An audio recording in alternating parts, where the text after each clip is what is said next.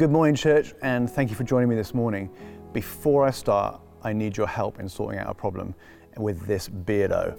So, uh, my wife Janine loves it. I hate it, and I think it makes me look way older than my 40 years old. And so, I need your help. Please, would you vote on the public chat whether a yes or a no? Yes, keep it, or no, cut it off, and so we can restore some harmony to the Porter marriage. Thank you so much.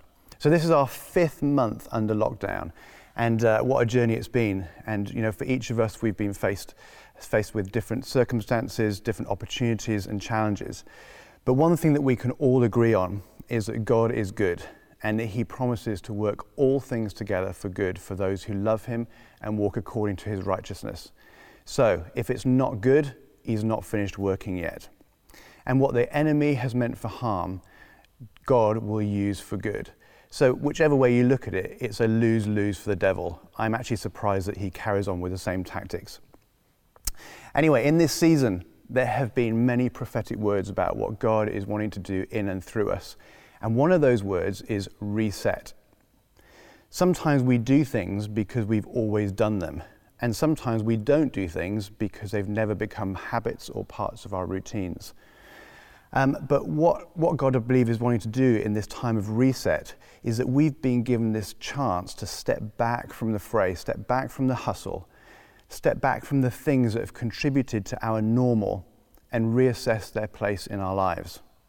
And it's part of the pruning process that we would bear much fruit. There are loads of good things in the world, lots of sparkly things that distract us, lots of activities that vie for our attention and our affection. But I believe that right now is a time for us to be intentional and fight for the things that are important. Fight for the things that will produce life and stay away from those things and say no to those things that subtly steal from us. Our lives can get really, really complicated, and yet the Father is calling us to this place of simplicity to come as little children. There are so many shoulds and have tos and other really unhealthy expectations that we need to turn away from and enter into an intimacy that comes from resting in Him. Jesus is inviting us to slow down. So today we're going to be taking a look at Acts 2, which many would say is about the origin of the church. Uh, but before we get there, I'm going to try and put this passage into some context. So, the book of Acts is essentially part two of Luke's gospel and it carries on the narrative from Jesus' death and, death and resurrection to his ascension back to the throne of heaven, seated at the right hand of the Father, fully glorified as the Lamb of God. We have the disciples, who are now called apostles, who have just come through literally the craziest three years anyone could ever imagine. Men who have this impression of the promised Messiah that he's going to overthrow the Roman occupiers and bring freedom to their tyranny. I'm sure that their emotions were pretty shot as they see their dream vanish before their eyes as Jesus hung on the cross, exemplifying the non violent, self sacrificing, unconditional love of God. Now, then we have the resurrection, and I'm sure they were thinking, okay, so now it's going to happen. He's going to come and kick some proverbial Latin posterior to another universe and free us from this tyranny. But no, yet again, their hopes are dashed as Jesus levitates his way into the clouds, never to be seen again, at least not in their lifetime. And Jesus, who said that it would be better if I leave, he also gives them this strange instruction. He says in verse 4 Don't leave Jerusalem, but wait here until you receive the gift I've told you about, the gift the Father has promised. For John baptized you in water, but in a few days from now you will be baptized in the Holy Spirit. We then have the angels giving them hope, saying, Guys, don't worry, he'll be back. He's in heaven, but he will return in the same way as he left. Now, we read this from the perspective of a 21st century Christian who's read the book and we know the outcome. But imagine living in the moment. I cannot begin to fathom what it must have been like to have been called by Jesus to follow him and then for the next three years, you see limbs restored, you see demons flee, you see blind eyes open, the mute speak, deaf ears open, dead raised, crucifixion, resurrection, angelic visitations, the kingdom being demonstrated every day, even on the Sabbath. something has happened in the hearts of this rough group of men. There's been a supernatural awakening within them. They believe nothing is impossible, and yet there goes Jesus. I'm pretty sure their confidence was pretty dashed. If we get into the minds of the apostles, maybe at this point they were thinking, well, what else have we got to do but to obey what he said? So off they go to the upper room as Jesus instructed. And when they get there, the number grows from 11 to 120, so this definitely wasn't someone's attic. The first thing they do is they choose a replacement for Judas. And if you read the account, it's a pretty macabre description of what happened to Judas. Definitely not something for PG church on a Sunday morning. But they pray, they cast lots, and Matthias is chosen to replace Judas. So then we head into chapter 2 and the day of Pentecost. And Pentecost was 50 days after Passover, so 50 days after the crucifixion. If you, in case you weren't aware of what happened, the word says that they were in one accord, united in prayer, and gripped with one passion. The Holy Spirit, the same Spirit who hovered over the waters in Genesis, the same Spirit that raised Jesus from the dead, came into the room. Now, this wasn't like someone blowing in your face, it was a supernatural hurricane.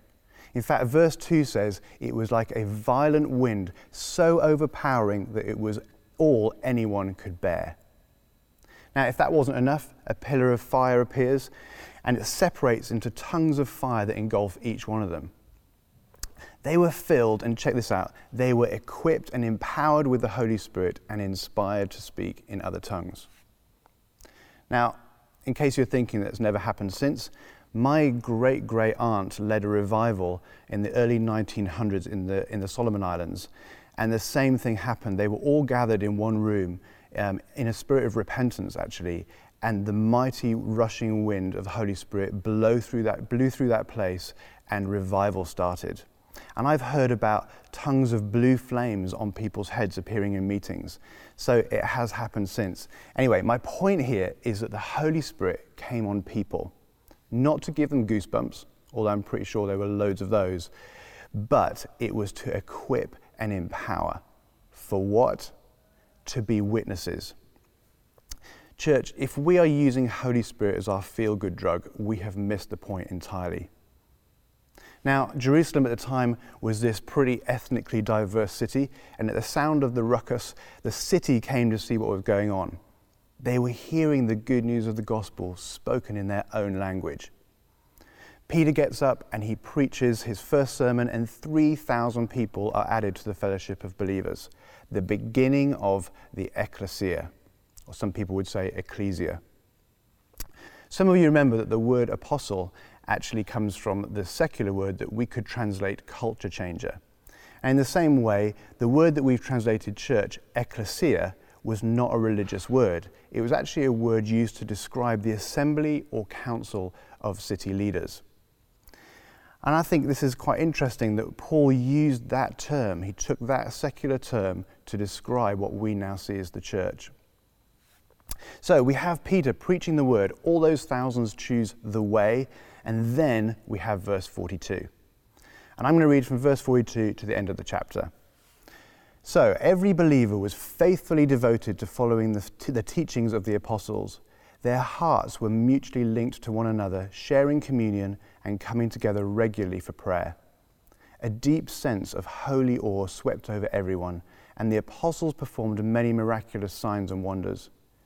All the believers were in fellowship as one body, and they shared with one another whatever they had. Out of generosity, they even sold their assets to distribute the proceeds to those who were in need among them. Daily, they met together in the temple courts and in one another's homes to celebrate communion. They shared meals together with joyful hearts and tender humility. They were continually filled with praises to God, enjoying the favor of all the people. And the Lord kept adding to their number daily those who were coming to life.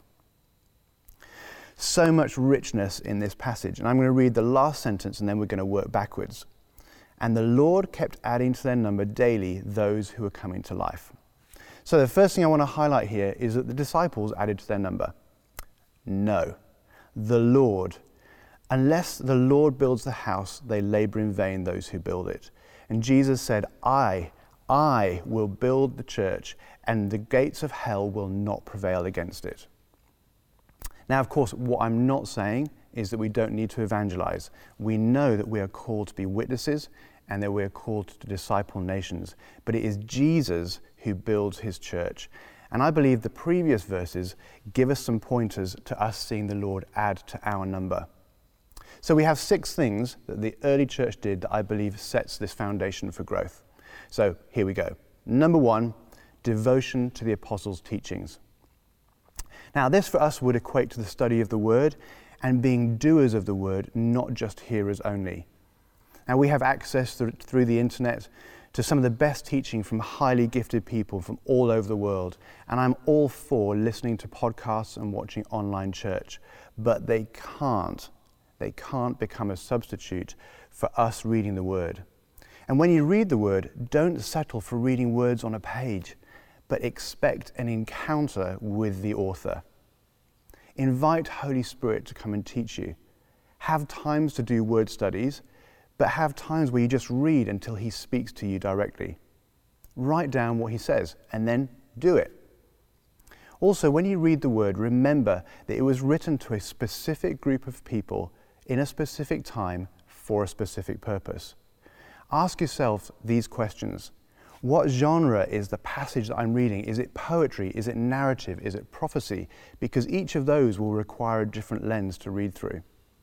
What was the culture like when it was written? Why was the author writing it? What principles can I take from this passage and apply to my own life?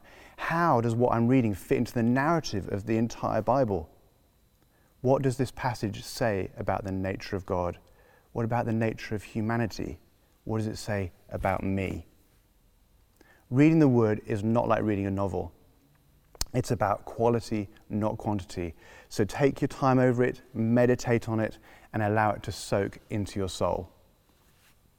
Number two, their hearts were mutually linked with one another. And the Greek word here is koinonia, a fantastic band from the 80s and 90s that many of you will know, but that's obviously not what Luke is talking about right here. Koinonia is translated fellowship, sharing, participation. I like to describe it as doing life together. So, in unpacking this further, I'm actually going to read a definition that I found in BibleStudyTools.com. Great resource for you.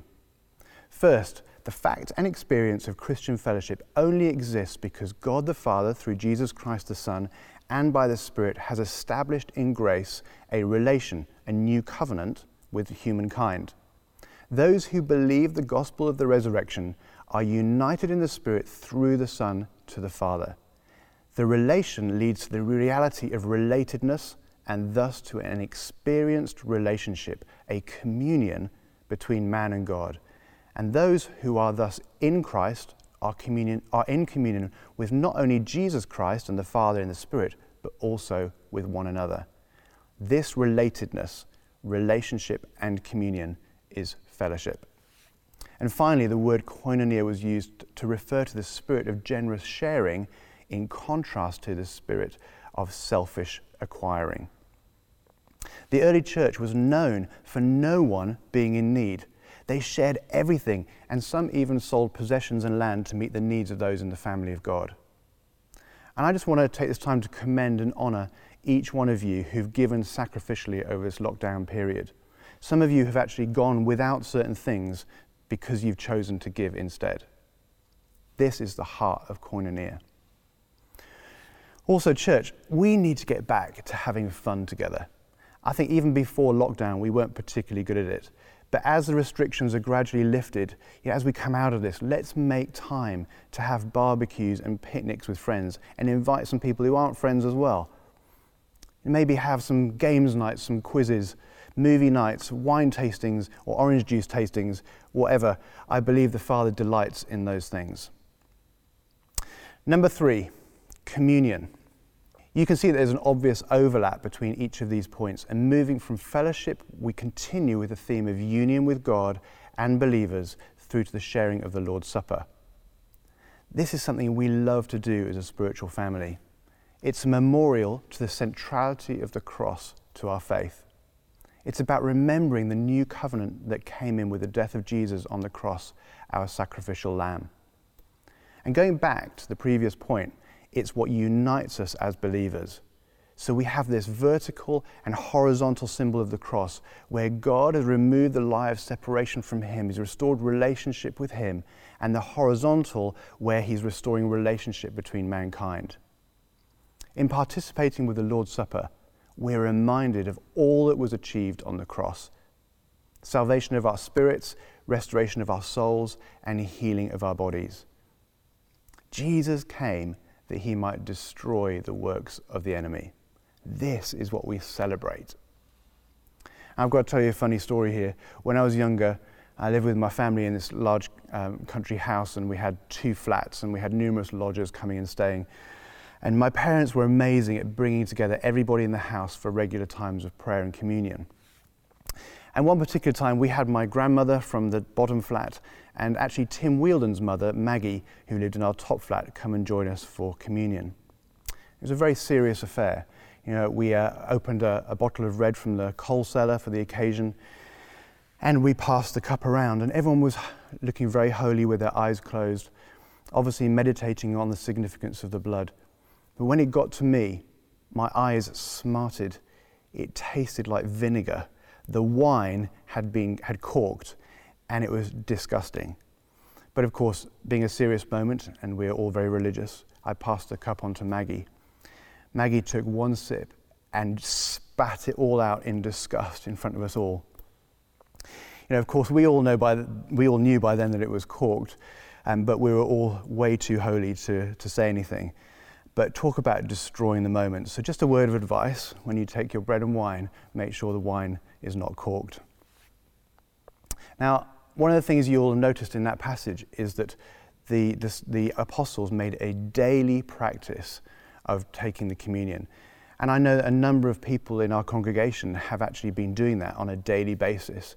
And it's just really brought a sense of deep intimacy and communion with the Father. Number four, prayer. 1 Thessalonians 5, verse 16 to 18 says this Let joy be your continual feast, make your life a prayer, and in the midst of everything be always giving thanks for this is God's perfect plan for you in Christ Jesus. You want to know what God's plan for your life is? It's actually really simple. Let joy be your continual feast, make your life a prayer, and in the midst of everything, be always giving thanks. Make your life a prayer. Now, other translations say pray without ceasing. Prayer is partnering with the will of God, it's coming to agreement with and partnering with His plans. It's about calling forth the reality of heaven to be manifest on earth. It's about conversation.